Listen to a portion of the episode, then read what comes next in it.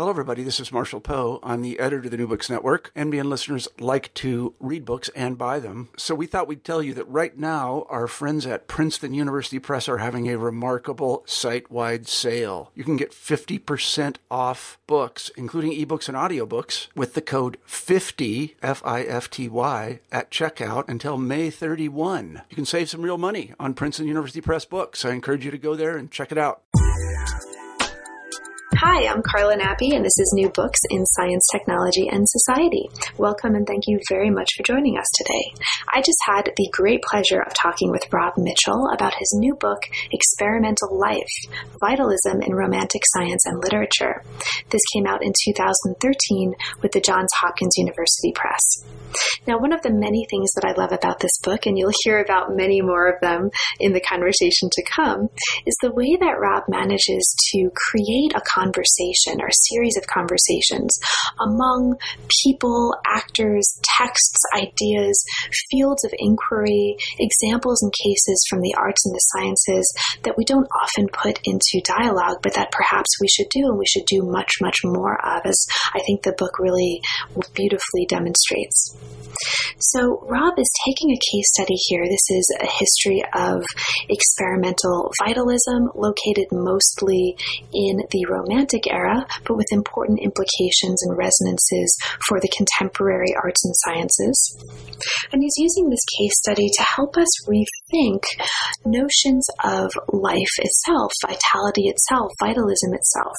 And so, an, an, important implication of the book and an important result um, of the book that came out of at least my reading of it is that this has really helped me have a, a, greater set of conceptual tools for thinking about the relationship between what we might otherwise keep as separate spheres, right? Literary and scientific modes of thinking about relationships between bodies and texts, relationships between ideas of form and ideas of populations, living beings in different um, textual instantiations.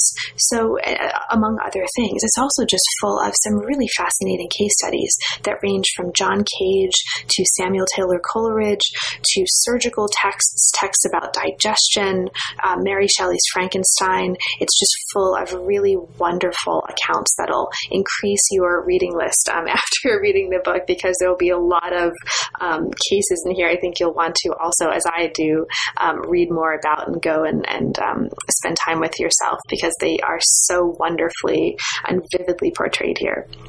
So it's a great book. Um, it was a great pleasure to read, and I also learned a lot from it. And it was also a really great pleasure to talk with Rob about it. So I hope you'll have a chance um, to pick up the book and to read through it, but also I hope you enjoy the conversation to come. I absolutely did. We're here today to talk with Robert Mitchell about his new book, Experimental Life Vitalism in Romantic Science and Literature. Welcome to New Books in Science, Technology, and Society, Rob. It's, I'm so excited to have you here. Um, it's great to have you on the channel, and thank you so much for making time to talk with me today. Well, I'm really happy to be here and, and grateful for the opportunity to talk about my book. So, Rob, can you start us off, as is traditional for the channel, by saying just a little bit about your background and specifically what brought you to this intersection of the history and literary studies of science?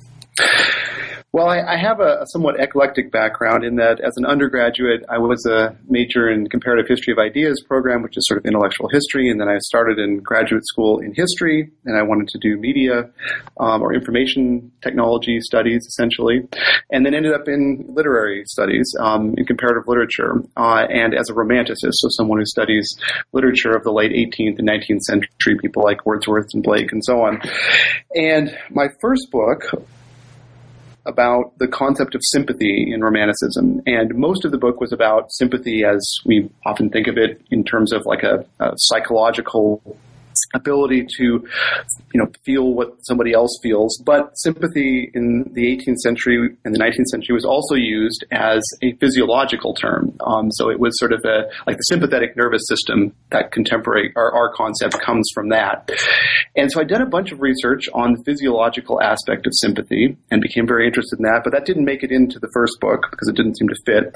And so I thought of my what eventually became this book, Experimental Life, as as um, continuing that project or thinking about the, the, physiology of sympathy, which then connected up with notions of vitality and life. Um, and so that was sort of where the book began. And then I also do sort of another set of research that has nothing to do with literary criticism. That's about contemporary science and especially the way in which um, university labs that do science are connected up with money and with corporations. And became interested in the ways in which those labs, especially biology labs, um, understand their objects, um, their cells, cells, and, and tissues, and things like that. And some of those concerns in the readings that I was doing for that contemporary line of research ended up resonating with the Romantic era uh, material that I was working on, and so I ended up with a book, working on a book that was trying to think about both what did life and vitality mean in the Romantic era, and what did experiment mean in the Romantic era. And the reason the term experiment is important is that the Romantics, um, people like Wordsworth and Coleridge, for example, um, and a number of and, and Novalis in Germany were the first, as far as I can tell, to use the term experiment to refer to the literary works that they were writing.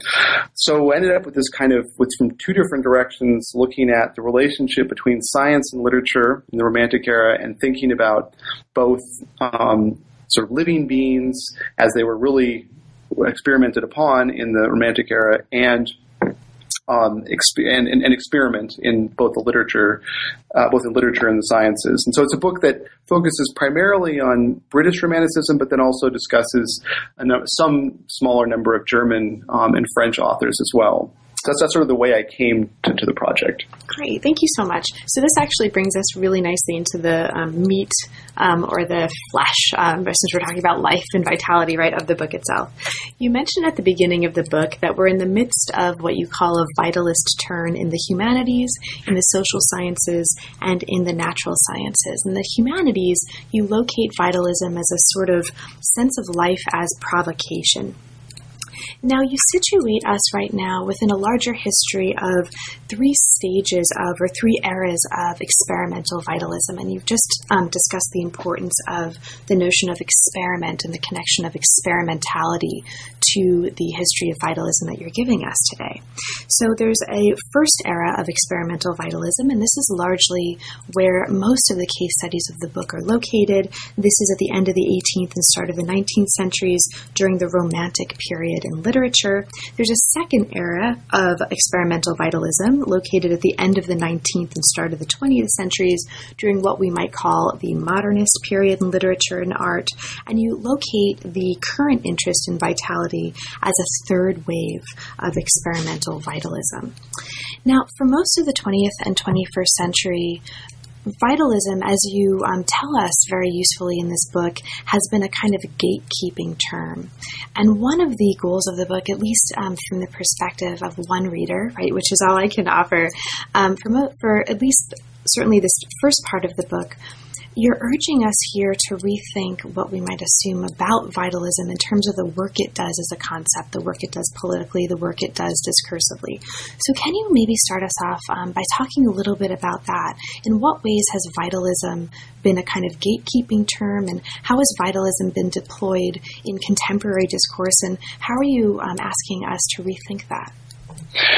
Yeah, that's, that's a helpful question. It's, I mean, so vitalism for most of the 20th century has been essentially a um, a label that you apply to people who you think are not sufficiently rigorous scientifically and perhaps even politically suspect. So you don't want to be a vitalist. You don't proclaim yourself to be a vitalist generally, but you charge other people with being vitalists.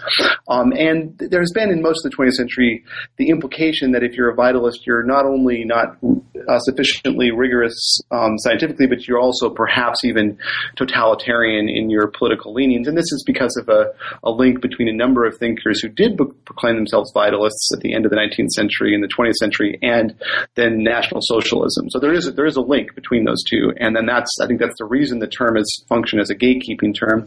It's generally understood to mean if you charge someone with being a vitalist that they that, that this person whom you've charged believes in some kind of ineffable or inexplicable life force that is in principle um, unexplainable by science. So that you know the, the, the, the, idea is that if you were a vitalist, you're saying, well, there's some there's something that can't be investigated by science, um, and so then you know scientists are often the people who charge other people with being maybe even other scientists with being vitalists. I'm interested in a tradition of vitalism that actually doesn't say uh, that there's some aspect of life that we know right now for some reason is inexplicable, but rather says, well, there are aspects of living beings or of life that are inexplicable by contemporary concepts and experimental procedures, and hence we need to invent new concepts and we need to invent new experimental procedures in order to try and take account of life. So it's not a it's not an attempt to foreclose an investigation into life, but it's an attempt to acknowledge that there are aspects of of living beings and of life that are currently un can it be understood well with contemporary scientific concepts or tools. So um, and that's why I suggest, and, I, I, argue basically that this begins in the late 18th, early 19th century, um, and then we have a we have a contemporary resurgence of this, uh, and and the humanities, I think this is an easier case to make because there's a number of um, philosophers who are interested in questions of vitality and life, um, an equal number of people who are then charging them with being vitalists. So it's sort of the same debate all over again.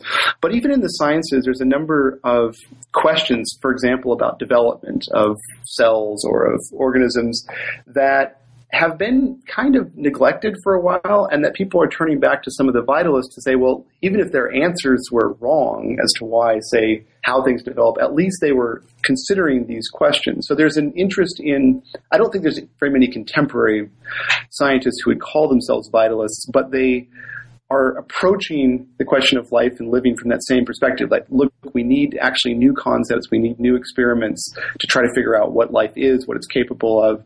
Um, and so there's the sense of life as a problem, as a as a um, as a question to which we or for which we don't yet have the the, the proper um, uh, tools or, or experiments. So that's the, the, the, the approach to vitalism that I'm, that I'm, taking. It's it's a tricky thing. I mean, I, I'm aware that some people may not like the partial embrace of the term vitalism that I that I um, perform in the book, but I am doing that in with full knowledge that this is a tricky term and trying to take you know into account that there's also uh, a negative or a, a, problematic politics that's associated with that.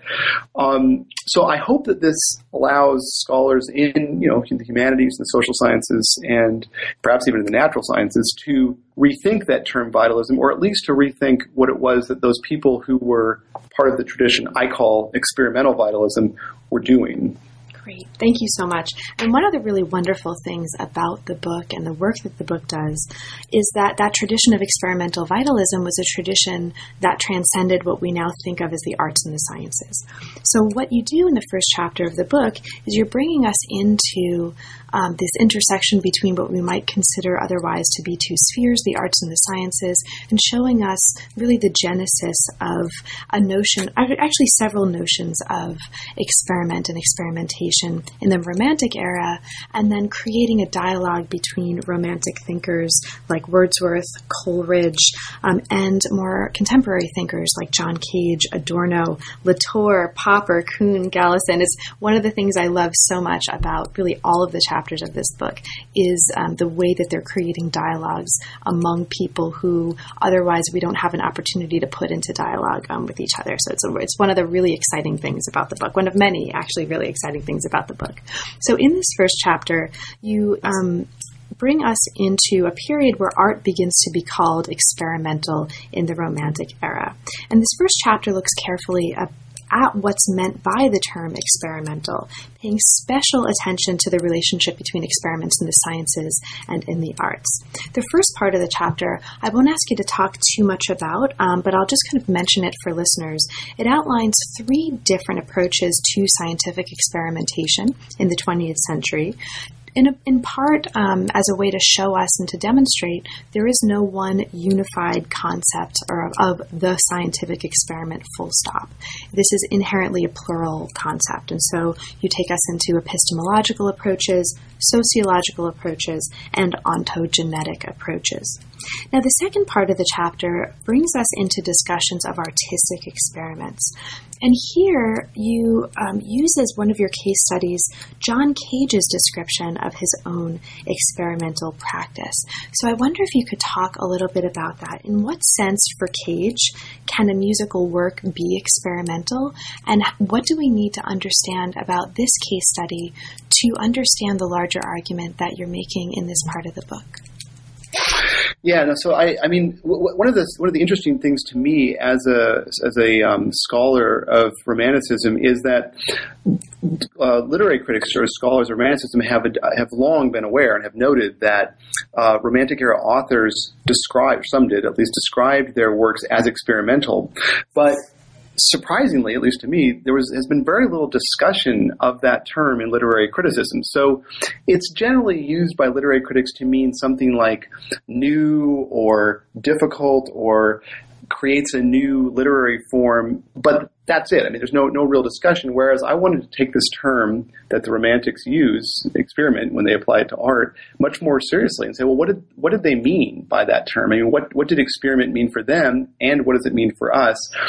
Um, this tendency not to reflect on what the term experiment means in discussions of art has persisted and is in other fields as well. Uh, so that there's, you know, if, if you look on Amazon and put in the term like experimental and put in film or put in music, you'll find all kinds of books um, that catalog different works that are experimental, different artworks, but very few that actually discuss the term. So what was interesting to me about Cage is um, that he was one of the he's one of the few people to reflect on this term experiment. And he, he himself has been described, um, he described himself and he was described as, an, as someone who created experimental music, but he also wrote about that term and said, you know, well, what exactly, what does it mean to call my work experimental? And he made a very helpful distinction between two senses in which an artwork could be experimental. And the first one is maybe the one that's a little bit more obvious to us, which is that before publishing, say, a novel or a, mu- or a, musical composition, the artist has to experiment on his or her own with different strategies to see what he or she think works. So in that case, the artist presents something to the public, like let's say a, a poem, um, but the experiments happened before the poem was published. Um, and so Cages actually says that's sort of, you know, that's not the very interesting one. The more interesting one is when the the performance of a piece is the experiment itself. Um, it's harder to imagine with something like a poem because you know the poem is published in a certain form and then somebody reads it.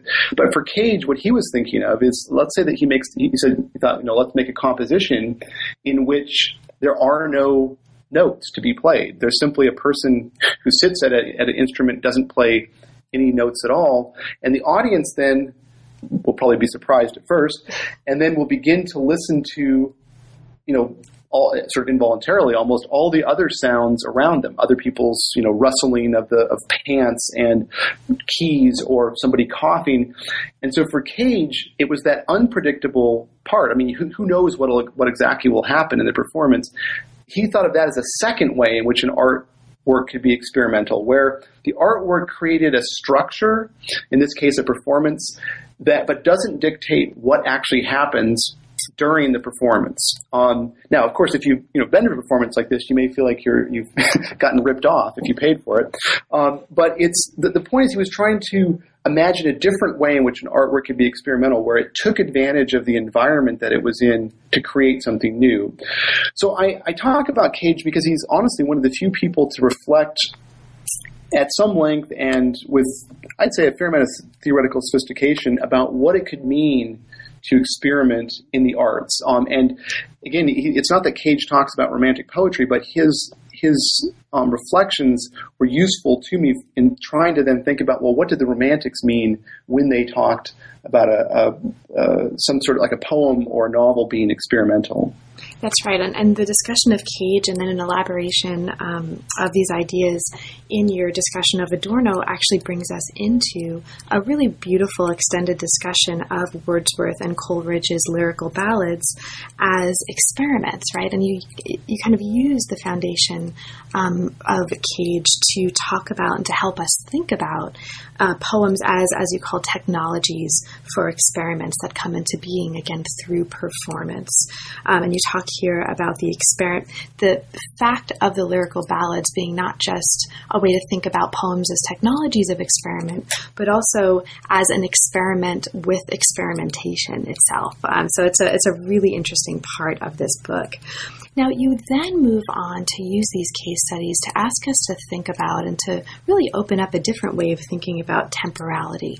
And you suggest in this chapter that the conception of artistic experimentation really changes our understanding of the temporality of art. So, could you um, talk a little bit about that? Because that seems like a really important part of the work that this chapter is doing.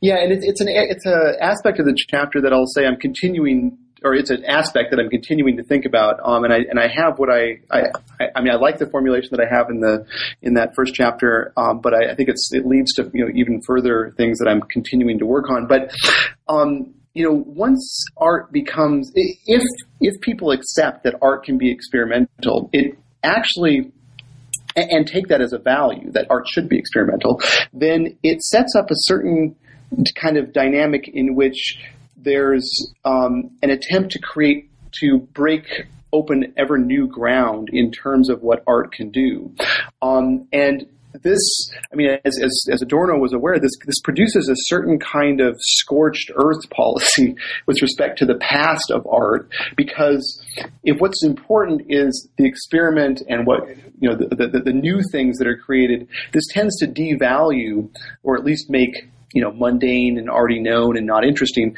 the those artworks that came in the past. At the same time, of course, it's not that we can that there's only the cutting edge of new experimental art and we forget about everything else.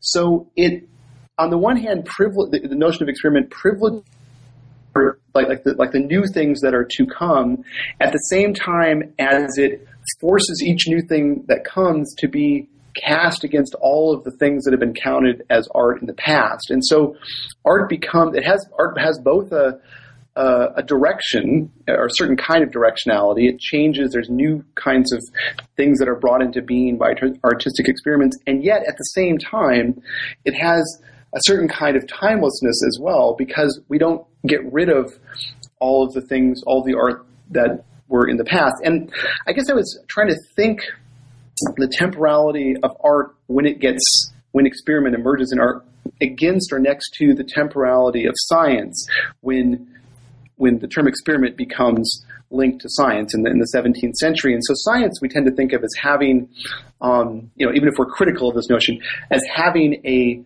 a progress narrative um, that, you know, science through experiments creates new knowledge, and as a consequence, some of the old knowledge becomes you know less important. So, for example, if you're a physicist, you know you think of yourself probably as being part of a of the cutting edge of physicist knowledge, and you certainly need to know something about Newton, but you don't need to go read Newton himself, for example. Whereas in art, there's also sort of a, a, a semi-progress narrative in the sense that there's new, constantly new experiments, but yet you still have to go back and pay close attention to um, artworks from the past. So there's something. The term experiment has produced some aspects of art history that are like science and some aspects that are different. And I was trying to get at that in that first chapter. That the, the term experiment does interesting things to our sense of the temporality of art some of which are like science and some of which are, are not like science. Great, thank you. Now, as we move into chapters two through six, we move into a series of case studies on what you call vital sensations. So, the vital sensation that chapter two focuses on is the phenomenon of suspended out, uh, suspended animation. Excuse me. Now, this emerges as a concept um, in the late 18th century and emerges in the context, among other things, of surgery and medicine. And so, because this is so fascinating, can you start us off in our exploration of this chapter by talking a little bit about that? Um, what is suspended animation um, for our purposes here, and how does this emerge as an important concept um, in the Romantic period? Yeah, and I actually want to also add that the um, I think that in some ways the initial, the initial impetus of this chapter was not uh, in my study of Romantic literature, but actually in some of the more contemporary work that I was doing. And so, it, for a project that I completed a few years ago, I was videotaping um, standard lab practices for creating a cell line. Um, and the part that most fascinated me, both theoretically but also visually, was the point at which the um, lab technician that I was working with would put the cells that they had from which they had made a line into uh, this liquid nitrogen and and freeze them. And so I said, well, you know, well, why do you do that? And what's the point? I said, well, I mean, by putting them in suspended animation, then we can go. We basically stop time for these cells at least vis-a-vis us, you know, in the lab. And then if we want to come back to these original cells, we can we can do that like you know several years later. And I mean, just sort of this. Um, it's not steam. I'm not sure what you call it. The stuff that sort of comes out of these liquid nitrogen containers, I think, was a was visually fascinating for me. But reminded me in that moment of some of Keats's um, ode on a Grecian urn, in which he also is talking about freezing time and so, at some point shortly after that, I was reading uh, some te- a text by the 18th century surgeon and experimentalist John Hunter, and he used the term suspended animation. And I thought that intrigued me. I thought, well, I wonder when that term first comes into use on and, and what he what John Hunter meant was freezing he, he thought that maybe you could freeze whole people and then wake them up you know for a couple days every hundred years and they could as a consequence live for like a thousand years mm-hmm. um, and so I then I mean this term emerged in the in the essentially in the romantic era in the late 18th century and it was used pretty much as we use it now to describe a state in which someone appears to be dead but is not dead. For example, they might fall into very cold water. You take them out. And the real issue for the people who coined this term was they were trying to convince people not to bury these people, but make sure they were make sure they were actually dead and not in a state of suspended animation. So there were a number of societies that were developed to try and um, convince people, first of all, that people might look dead but not be dead, and then also develop ways to revive them. But for a number of Romantic era thinkers, um, uh, especially scientists, the question was like, well, how could this be possible? How could you uh, appear dead but not be dead? I mean, what, what physiologically was the precondition for that? And so a number of authors wrote about suspended animation. Now, the Romantic literary authors found this concept very, very intriguing um, and wrote a number of stories um, or novels or even poems in which that term or something like it comes up. Um, probably the most famous example uh, is in um, Frankenstein, Mary Shelley's Frankenstein, in which um, the, the, the creature revives uh, a child that's that's fallen into some cold water. Um, Mary Shelley also wrote a story about a fictional story about someone who'd been frozen in the ice since the English Civil War and then was revived in the 19th um, century and then could tell people to, as a firsthand witness of what had happened, you know, a century and a half beforehand. So it's a term that's actually used all over the place. It, it was a new term in the Romantic era, but used a lot. Um, I also see this as a term that's still, I mean, it's it's still important, or concept at least that's important for contemporary art artistic or literary or filmic genres like horror and sci-fi where you have people frozen for a long time. Um, so it's one of those concepts that emerges in the Romantic era, but re- remains a very important part uh, of our contemporary thought. And I was trying to trace out the different approaches that Romantic era authors took to this term. Some seen it as a positive thing, some seen it as a negative thing. Um, and I, my hope is at least that that uh, chapter will, even if you are not in principle interested in Romantic era literature, that you will find the discussion that you'll find with Romantics did with it very, very relevant to contemporary uh, questions of what it would mean to suspend life or vitality, but then revive it. And in this chapter, not only are you making this link between suspended animation and um, modern or contemporary discourses, but you're also showing that romantic authors themselves understood that there was a link between suspended animation and modernity. And you're arguing here, and I, I won't ask you to talk too much about it um, so that we can move on to the next chapter, but you're arguing here, I'll at least mention for listeners, that this is happening in at least two ways. In one hand, people like Coleridge um, are thinking about uh, suspended animation as a kind of dangerous condition, and you talk about the loss of subjective autonomy in the wake of kind of the many distractions of modernity. And on the other hand, people like Keats and Shelley are thinking about suspended animation as a kind of desirable state that could help regulate, as you put it in the book, the animations of modern life. And um, in that discussion, you also link this up to recent work by Deleuze and Guattari. Um, so listeners who are interested in that kind of more contemporary conceptual or theoretical work will find a lot um, to think about here. Now, Coleridge doesn't just come up in this chapter, he also forms one of the really fascinating case studies of the next chapter, in which you look at experiences of disorientation and orientation within an environment. This is the second of our vital sensations. Now, this chapter considers relationships among orientation, life, and what you call abandoned experiments. Now, since abandoned experiments, this is a really important concept um, for that really grounds a lot of the work that this chapter does. Can you start us off um, in our exploration of this chapter by describing what you mean by expand uh, by abandoned experiment? Now, it's I know it's not the same thing as an unpublished draft or a fragment, but what is an abandoned experiment for your purposes, and in what ways is this central to the work that this chapter is doing? Yeah, it's. Um, I mean, Coleridge, in a in a way that's strange for me, um, became much more fundamental to this book than I had anticipated. I I thought of Percy and Mary Shelley as kind of the I don't know how to put it, like sort of the heroes of the book originally when I first started writing. That they would be the people who uh, took those t- t- took approaches to vitality and experiment that um, were most that I, with, with which I was most sympathetic. But as I began writing the book, I found myself more and more intrigued by Coleridge, which at first surprised me because I mean he's not he's he's a relatively he's politically conservative figure. He's certainly wasn't very interested in actually doing any scientific experiments himself. Um, but I found that some of the ways in which he wrote about life and vitality, and more importantly, the, the thinking about his biography was useful for thinking about what experiment could mean in, in the Romantic era. And so he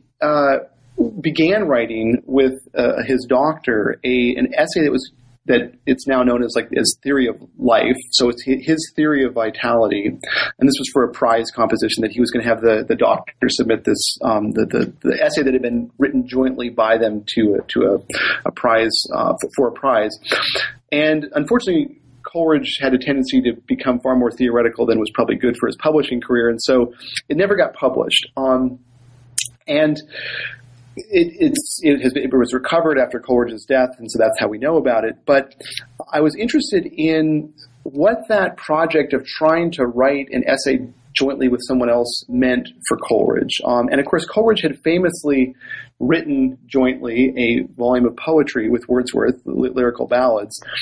And that process of collaboration had not gone very well. I mean, they published the volume, but then Wordsworth got unhappy with Coleridge's contributions, and so eventually Wordsworth basically, in the second and third edition, more or less appropriated the volume. So Coleridge was you know, trying again to, to work collaboratively, uh, work collaboratively with someone to publish something. And I was interested in and it didn't work. I mean, it, it, was it was a failure at, at, some level. But I was trying to think about what it meant for Coleridge just to abandon this, to to not try to publish it on his own, or or not to get frustrated at his collaborator. And so, it's in that sense that I was thinking of an experiment. In this case, the attempt to work collaboratively on an essay about life um, that it didn't end really. Um, it didn't. It it wasn't quite a failure, but it was just abandoned. Um, so I was trying to think of you know could we use this term abandoned usefully in connection with the term experiment? Now I'll certainly admit that I had in mind Peter Galison's you know, great book on how. I mean, the title itself is, is great, and the book is, is, also great. How experiments end. So, you know, Galison, uh, science and technology scholar, notes that you know experiments need to have an end, and how exactly do groups that are working on experiments negotiate that end of the experiment? And I was thinking, well, what happens if an experiment is abandoned? I mean, it doesn't end. Um, but it doesn't continue either. Can there be? It's in some ways connected to that notion of suspension, right? That there's like the abandonment is like suspension as well. And so, I was trying to think, you know, are there ways in which science and technology studies literature about experiments and their endings and beginnings can help us to think a bit about what it would mean for, in this case, a literary experiment and collaboration, not to end, um, not to be abandoned, I mean, not, not, not to fail, but to just be abandoned or suspended. Now, just as the previous chapter in your discussion of Coleridge there talks about suspended animation and its relationship to a narcosis of the will, this chapter also takes on a narcosis um, of a sort in Coleridge's life, and this is, of course, his involvement with opium use, right? His use of opium.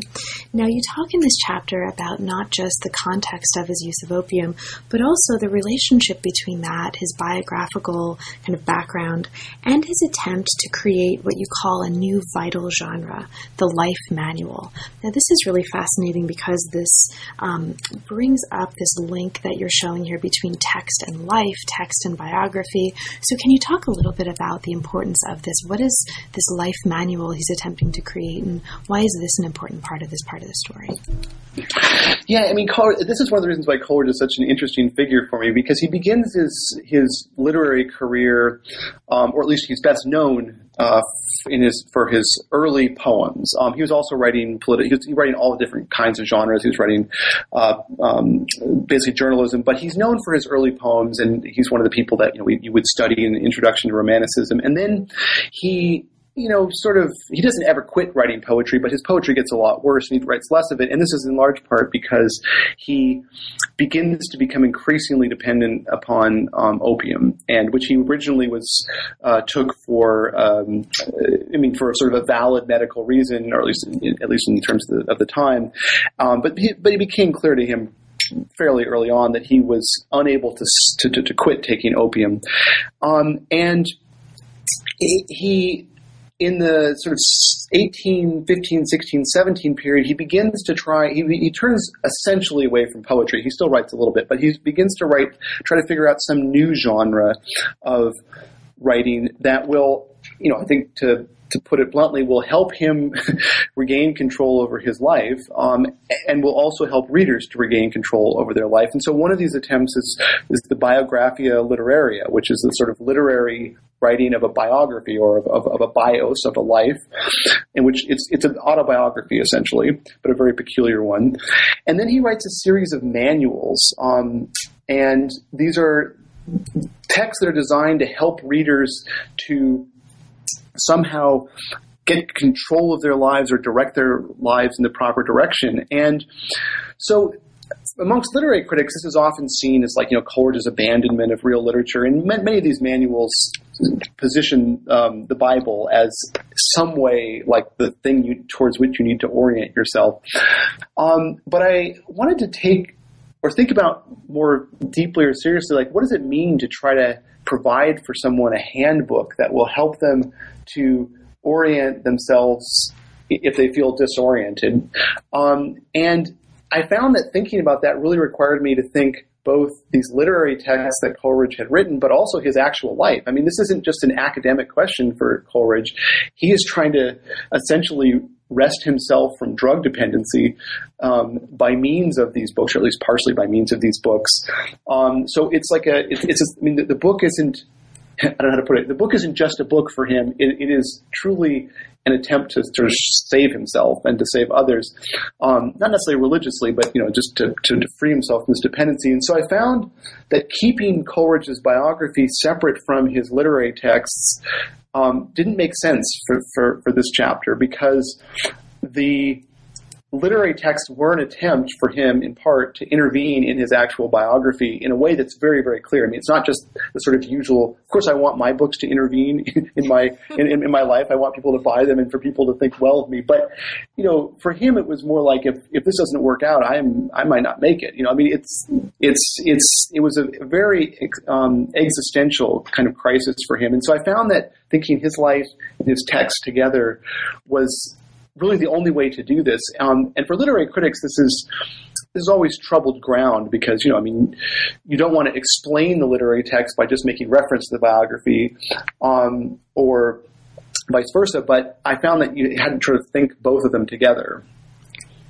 Now, speaking of thinking things together and thinking about bodies and texts um, and their relationships, this is also very much something that's at the heart, or rather the stomach, of the next chapter. Um, the next chapter opens with probably one of the best sentences that opens a chapter anywhere. the end of the world begins with a stomach ache. Um, so you had me from there. So I love this chapter clearly. Um, chapter four. This chapter focuses on experimental interest in digestion and um, looks at the question: How can living matter from one's environment, right, be incorporated into one's own body? Now, in taking us through uh, sort of a series of case studies that open up um, this phenomenon, this vital sensation of digestion, you're describing a phenomenon that you call collapse collapsurgence. So, can you start us off by t- talking a little bit about that? What is collapse collapsurgence, and how is that important for the work that you're doing here? Yeah, this is this is you know this chapter is.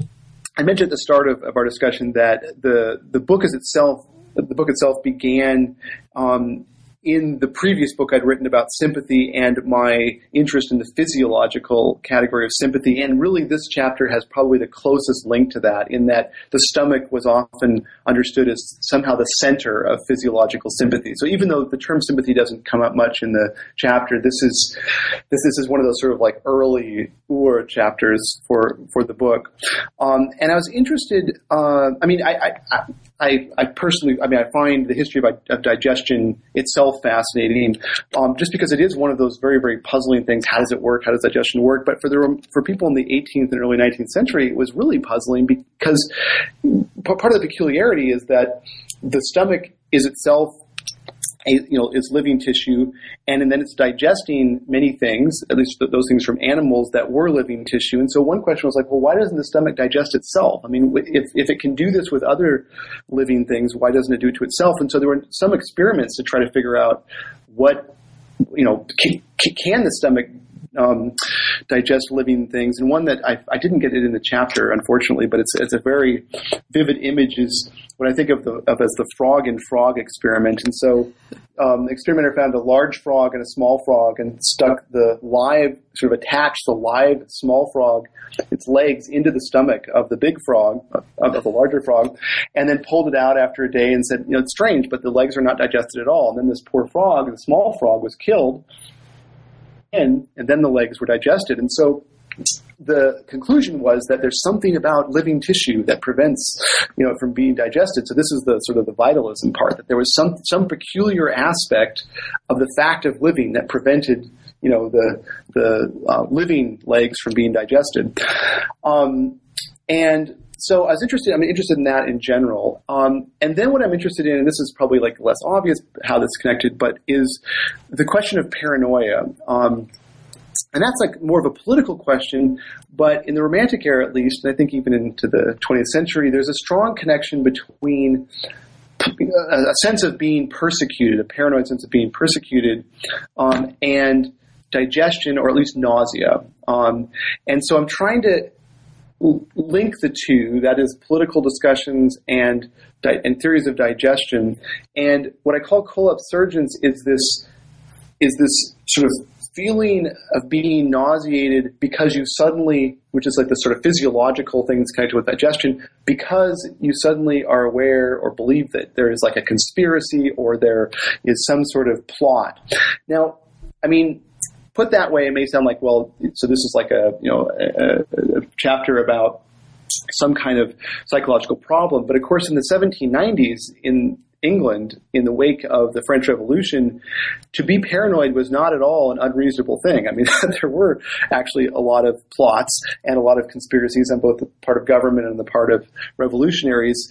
So there were a number of interesting discussions in the 1790s about the the, the, the feeling of nausea that's associated with political I mean, I'm not sure if paranoia is the right term to call it because you because you might be totally right that there was a plot, um, and so that the chapter deals with that connection, sort of this connection of political discourse to digestive or digestion theory, and then uses this term collapsurgence to describe the notion of something surging forth. That's the nausea part, and the collapse part is the notion of your previous sense of how the world worked collapsing and then a new one taking its place. So it's a it's not I'm not sure if it's a pleasant word or not. Um, collapsurgence. It's yeah. no, it works here. So you're doing this. I mean, a, lot of what the chapter is about takes on this relationship between the body and systems that it's part of, and you take us through three of what you call literary experiments that really take on this connection between the body and its systems, um, and or, or, and its systems, and also the systems that the body is part of in different ways. And some of them are explicitly taking on these issues of um, nervous illness or paranoia, as you've mentioned. So these include uh, another set of really also fascinating works by Coleridge, where he is suggesting to listeners and readers they had eaten the blood of slaves. And this brings us to another one of my favorite quotes here from Coleridge of the book. Part, part of that food among you is sweetened with the blood of the murdered. I mean, boom. Um, yeah. I, I mean, drop the mic it's over. So Coleridge's anti-slavery lectures from one of the case studies. Another one of the case studies is William Godwin's novel Caleb Williams, and another of the case studies is this book, A View of the Nervous Temperament, um, from the early 19th century, that links what um, Trotter, the author, calls um, an epidemic of nervous illness and the increasing availability of foreign foods. Um, so, can you just very briefly talk a little bit about that? Because from the, um, and I'll, I'll, mention why I'm particularly interested in this. As somebody who's interested in translation studies, one of the really brilliant parts of this discussion is you're talking about the stomach here as a translator. And this is one of many cases where you're linking up um, language and events, of text and bodies in all of these cases. But this one is perhaps particularly interesting to me. So, can can you talk about this connection? Nervous illness, foreign foods. What's going on here? Yeah, it's it's a fascinating book, um, and I think it's available on Google Books for free, so you can read it. And it was a book that was written by a physician, but it was designed for lay people. So it's, it's already an interesting genre, right? So it's it's an attempt to speak not to his fellow professionals, but rather to a wider audience. And what he's trying to convince, I mean, I, what, what I suggest is he's trying to induce a certain kind of paranoia in his audience because he's saying, uh, look, there's been an increase, a massive increase in what he calls nervous illnesses. Um, and you know, as a reader, presumably you're going to feel like, well, I hope I'm not part of this. Uh, and so then he wants to give you, as the, as the lay reader, a sense of uh, the, the, the, causes of why this might be the case. And he, the, I mean, part of his problem is he, he's he's so committed to convincing everybody that this is the case that he's willing to multiply the things that cause nervous illness to almost everything that you, especially if you live in a city, might encounter, um, but especially like what you eat. And so he in a sense, this guy Thomas Trotter, I think what he really wants is he wants like a return to some sort of more rural life in which you would just eat things that came, you know, off of your farm. But so that, that's why he's unhappy with foreign foods. But his problem as he writes this this account is that, uh, as I say, that he increases the causes of what uh, of what causes nervous illness to such a great extent that it's not actually clear how anybody could could um, escape being uh, afflicted with this nervous illness. And that's an interesting kind of message to send, I mean, to, to provide in your book to say, okay, look, here's this nervous, this, there's an increase in this, in this kind of disease. Presumably you want to know that so you can prevent it, but yet he suggests there is no way to prevent it. Um, and so that's like a, I mean, this is, a case, in fact, even reading, even reading might be something that might cause nervous illness. So if you're reading the book about this increase of nervous illness, you may, just by doing that, have already increased your chance of becoming you know one of these sufferers. So the my question was like, how do you manage that kind as an author? How do you manage that kind of message where you want to convince people, you want to make them you know almost paranoid that this is going to happen, but yet you don't want to deprive them of any sense that they could actually intervene in this and prevent you know becoming sick themselves.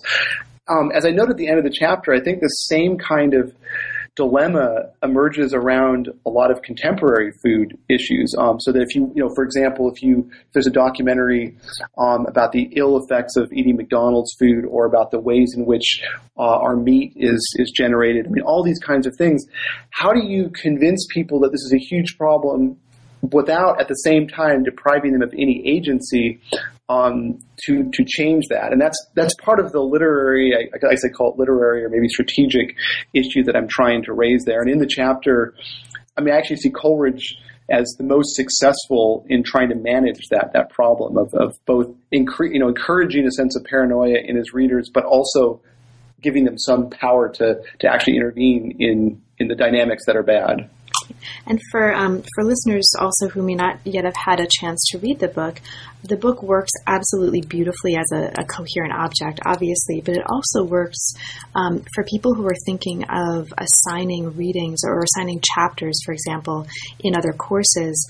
For listeners who are interested in teaching courses that have anything to do with food history, um, digestion history, in part because of the really beautiful links that you're showing between contemporary discourses that include Silent Spring, Food Incorporated, and this romantic um, this romantic context. It actually might be a really, really interesting chapter for graduate students or advanced undergraduates to use to think through um, these cross temporal resonances. Um, and, I, am actually thinking of assigning it if I teach a course like that in the future. Um, it's a really, really useful set of case studies. Thank you. Thank you. So this brings us to the fifth chapter. Um, and in the fifth chapter, you explore again, this really fascinating um, concept of media and medium. So, chapter five looks at what you described as, quote, an awareness of becoming oneself as a medium for something else. You describe here the transformation of the concept of medium happening around the middle of the 19th century. And perhaps that's a good place um, to enter into the larger context of this chapter. So, could you start us off then by talking about that? What is transformation? Transforming in the around the middle of the 19th century in terms of how medium is understood and what do we need to understand about those transformations to then proceed to understand um, the larger arguments you're making here yeah, this is. I mean, I'll say that this is a um, a topic that I'm continuing to work on the the, the history of the term medium. Um, it is it is a complicated uh, project because um, you know it's a very old word, uh, and you also have to basically try to keep in in mind at the same time the way the term's being used in French and German, um, and related terms like milieu. Um, and so we actually use the term milieu in English, but the term milieu is what translated the English term medium in French in the 18th and 19th century. And so, um, you know, one great place to start with this history is Georges Canguilhem's um, essay, The Living um, and Its Milieu, and he traces the history of the term milieu from basically the 17th century up into the 20th century. Um, and he's, as I think he correctly notes, the term medium, um, as it was connected to science uh, in English, originally meant something like the material the, the, material space through which something was transmitted, as it was it was used in physics by people like Newton and, and Francis Bacon, um, and then what he notes, and I'm essentially agreeing with him to some extent here, is that the term moved into biology, uh, or what we would call biology now, in the late 18th and early 19th century, where it still had kind of a physicist sense. It meant things like, you know, bodies of water or air, um, or maybe even soil, uh, through which something passed. But what I add to this is that when it when the term medium or milieu in French um, made its way into biology, it actually took on a slightly different sense, and it became also the precondition for something growing or developing. So it wasn't just about transmission of something from point A to point B, but also about growth and development. And in the Romantic era, which I focus on mostly, the these two senses were often used at the same time, or maybe even in connection with each other, so that you would think about how does physical displacement, that is movement from point A to point B, contribute to development or growth. Then what I see in the mid 19th century, to get to your question, is that there's a there's a, a splitting of those two senses, and so in the sciences, um, the biological sciences and the, physio- and the um, physiological sciences, especially, there's the, the term medium begins to be used to for that which maintains or helps uh, maintain the existence of living cells or, or living organisms, and you can people start to create media so that you can keep cells um, alive and study them. So the sense of medium is bound up with life and development gets sort of parsed out to the sciences, and uh, the term, the sense of medium as a displacement from point A to point B, then actually gets taken up by the you know, what we would call the humanities now, so that you begin to talk about the media of art, like the, you know, that you would use, say, a sculptor would use stone to transmit his or her artistic inspiration to an audience through the medium of stone. And that's, I think, the way that uh, the, the, the, terms uh, tend to be used now as well, at least for most of the 20th century. I mean, it was you know it was interesting to me early in the project when I realized that scientists also use the term media, um, you know, to, to, to, refer to like these fluids that they use to keep or these solids that they keep um, cells alive with. So, what I'm suggesting is that in the Romantic era, Romantic era thinkers were thinking both media as transmission and media as condition for vital development together and there's something useful to that, and that that was then broken apart in the 19th, in the mid 19th century. And you know, my hope is that we can, to some extent, return to that um, romantic ability to think both transmission and vital development together at the same time. Great, thank you so much. Now you're putting it um, in this chapter or, you, you, take us through a series of case studies that are framed as explorations of the relationships between two different kinds of narratives in Romantic era discourse about the links among life, time, and media. And these two narratives you call, on the one hand, a narrative of mediality, and so roughly that's an idea that every apparent end could be transformed into a means for another end, so mediality. There's also narratives of perfectibility. So here, um, that's a way of saying that mediality has a direction, an end, a telos. So mediality, perfectibility.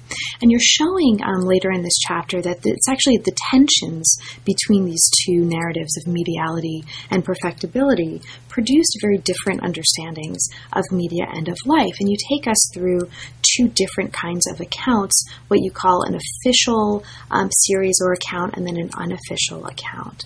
So, can you talk a little bit about that? And I know um, this is a, a, a, seemingly simple question that's pretty complex, um, but what is um, what is perhaps most important about understanding the difference between this official and unofficial account for us to understand the larger point that you're making here?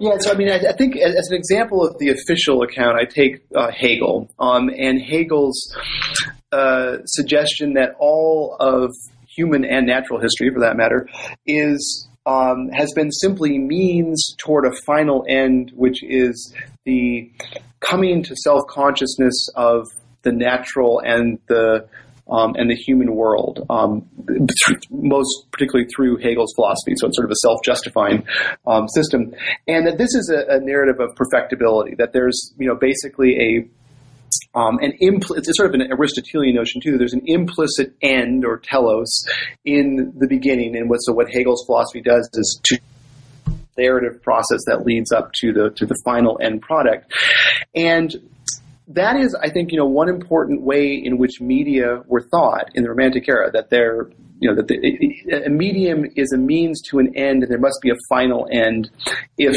if there are, you know, if there are uh, ends at all. And but what I'm suggesting is, and, and, and that's sort of like the dominant um, romantic narrative, but I'm trying to show a second set of narratives that actually don't assume a final end. They still use the concept of medium, but they try to emphasize that every potential or every seeming end is actually just the starting point of something else. Um, and so I, I exemplify that with three authors. Um, one is Schelling, who was a, also a German philosopher like Hegel.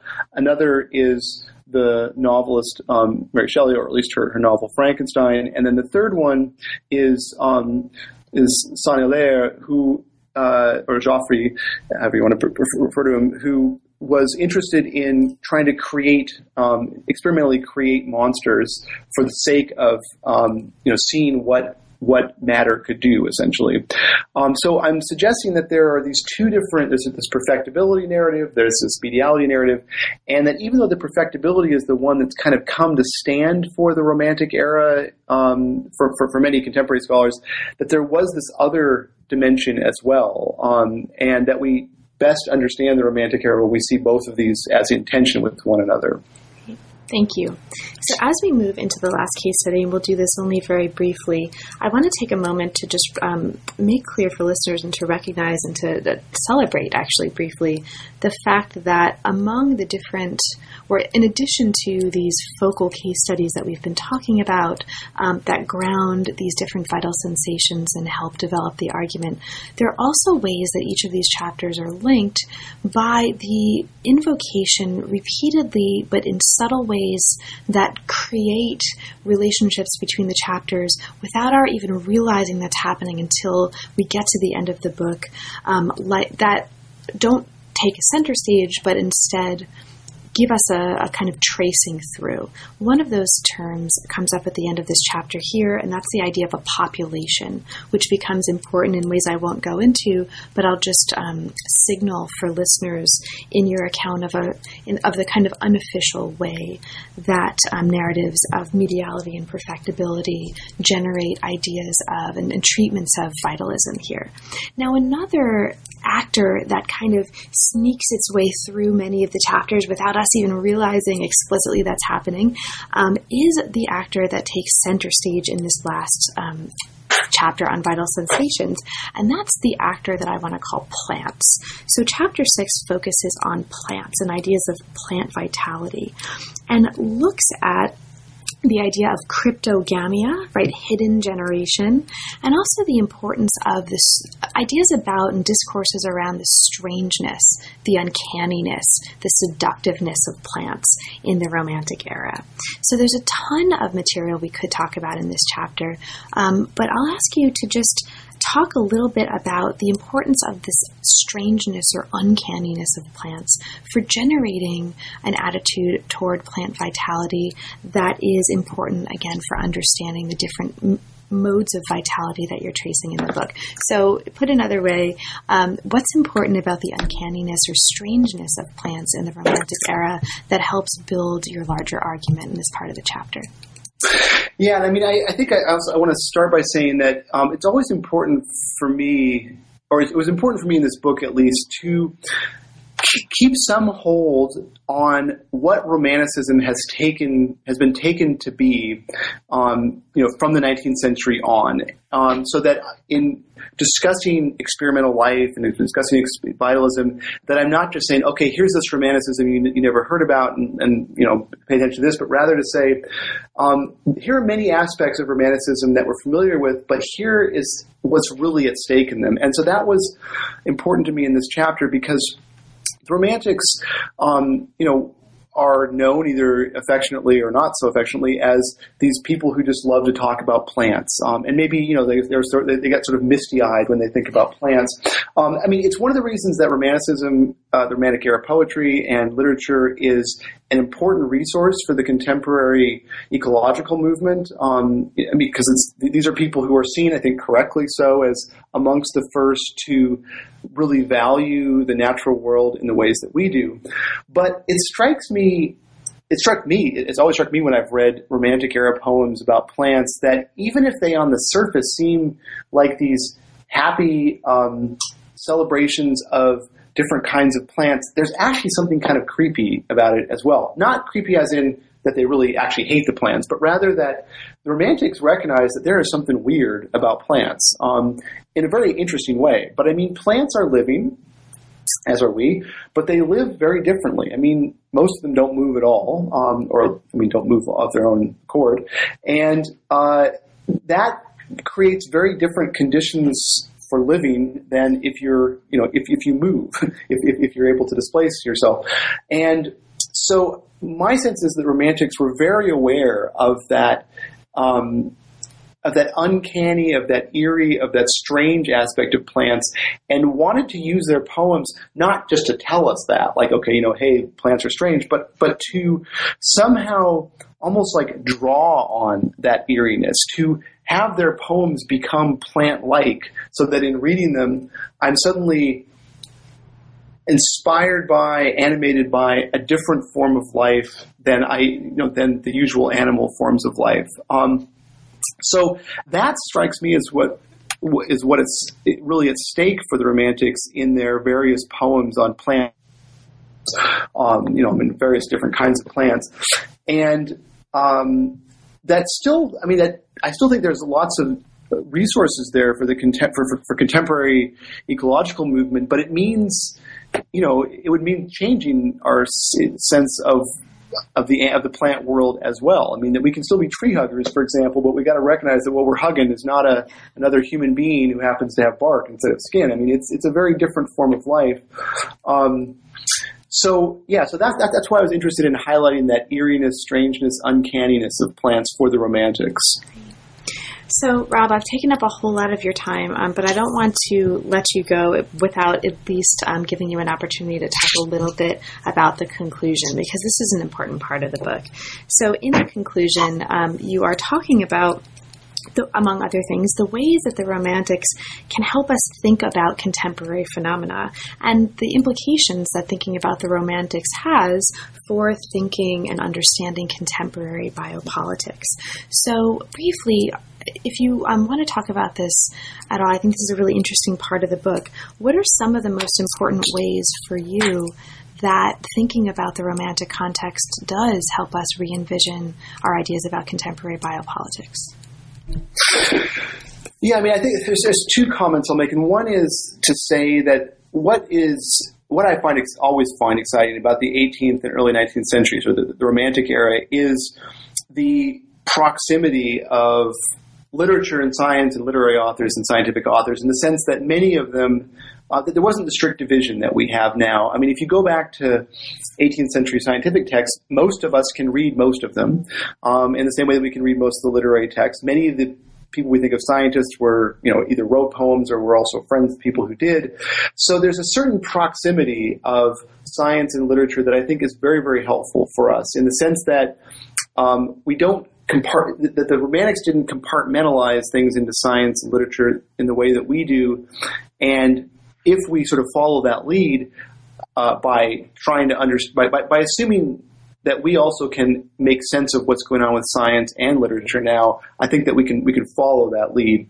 Um, the other aspect is a little bit more um, complicated, and it's in a sense the what, what I'm beginning to, to I'm working on another book that comes essentially out of that media chapter um, and the concept of population that you were discussing. And so I think there's a, a romantic interest in an or a romantic uh, interest in thinking life in terms of variation rather than in terms of types or in terms of essential species. So that the Romantics are much more open than many 18th century thinkers to thinking of something like monstrosity as actually the rule rather than the exception. So in the 18th century, often you know, monstrosity is like a falling away from the perfect form, whereas in the Romantic era, it's often that there really is only monstrosity. I mean, there's just there's different kinds of monsters, but there's no sort of norm.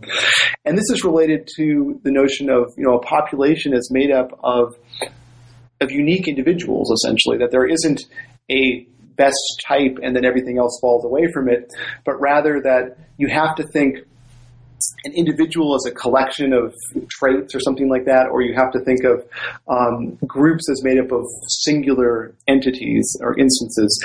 And that this is, I think, a useful way of, of thinking about bio- biopolitics in our own contemporary moment um, to take on the importance of variation and in, in, contemporary populations is, I think, a, a, a useful way of thinking what it means um, to engage with biopolitics in the present. And this is the, the, sort of the start of the of the new project that I'm working on. I'm very much at the start. Because this one just this one just came out, so I haven't gotten very far in the next one. But I'm interested in the history of the concept of population from the 18th century um, to the present, and especially its relationship to aesthetics. So the way in which um, uh, concepts of population then serve as frames that make or that, that that make some kinds of phenomena beautiful, some kinds ugly, some kinds sublime, and so on. So that's that's a sort of perhaps too abstract answer to, to your question, but it's it's the um, it's the way, it's the way I'm, I'm I myself am, am moving uh, forward from my from my conclusion to try to think about you know what is the relevance of romanticism to our contemporary moment. Great. Well, thank you so much, Rob. I usually end um, by asking you what you're working on now, but you just talked a little bit about that. So instead, I'll end um, with what's usually my penultimate question, which is um, Is there anything else about the book that we didn't have a chance to talk about, but that you'd like to mention for listeners? And, and I, am especially um, uh, earnest about asking you this year and, and trying to give you this opportunity because there is so much about the book. It is so rich, and we really just barely scratched the surface. Um, so I want to, at the very least, signal for listeners how much more there is um, to explore in the book that we didn't have a chance to talk about. So, is there anything in particular um, that you'd like to mention that didn't come up? Um, I guess the, the, the, one thing that I that I'm, I'm hopeful I'm hopeful that this book will encourage literary critics, especially, to consult the extensive and exciting science and technology studies literature that, that is out there. I mean, not all of it, of course, there's so much of it, but I mean that literary critics have been less attentive than I think they should have been to literature, uh, to, science and technology studies literature. And as I noted before, say around the concept of experiment, where you know in literary criticism, it's just not been a term that's been interrogated very much, despite the fact that there's a huge literature on this term in science and technology studies. At the same time, I also hope um, that some, at least some te- science technology studies people will find the book useful because at least in certain strains of science and technology studies, uh, the literary dimension of text has actually been important. So, as I note in the in the I think it's in the introduction, um, uh, Shapin and Schaffer in their in Leviathan talk about the literary technology of the scientific report. Now, I think they just basically mean you know kind of like the rhetorically powerful way of of doing things or of, of, of, influencing people. But there is a literary dimension to science and art, and and or at least there's literary aspects. And I'm hoping in the book to bring the two together. Um, you know, others will judge if I've been successful or not. But I really think that. I, certainly know as a literary critic that we have a lot to, that we literary critics have a lot to learn from science and technology studies um, people, at least if we're interested in literature and science. And I hope that that, that um, goes the other way as well. Although again, others will will judge if I'm right on that or not. Well, thanks so much, Rob. It's really been a pleasure. The book is fabulous, and thank you so much for taking the time. Well, thank you for, for giving me the time. I'm, I'm happy happy to talk about it and grateful for the uh, opportunity to, to talk with you about it. You've been listening to New Books in Science, Technology, and Society. Thanks very much for joining us, and we'll see you next time.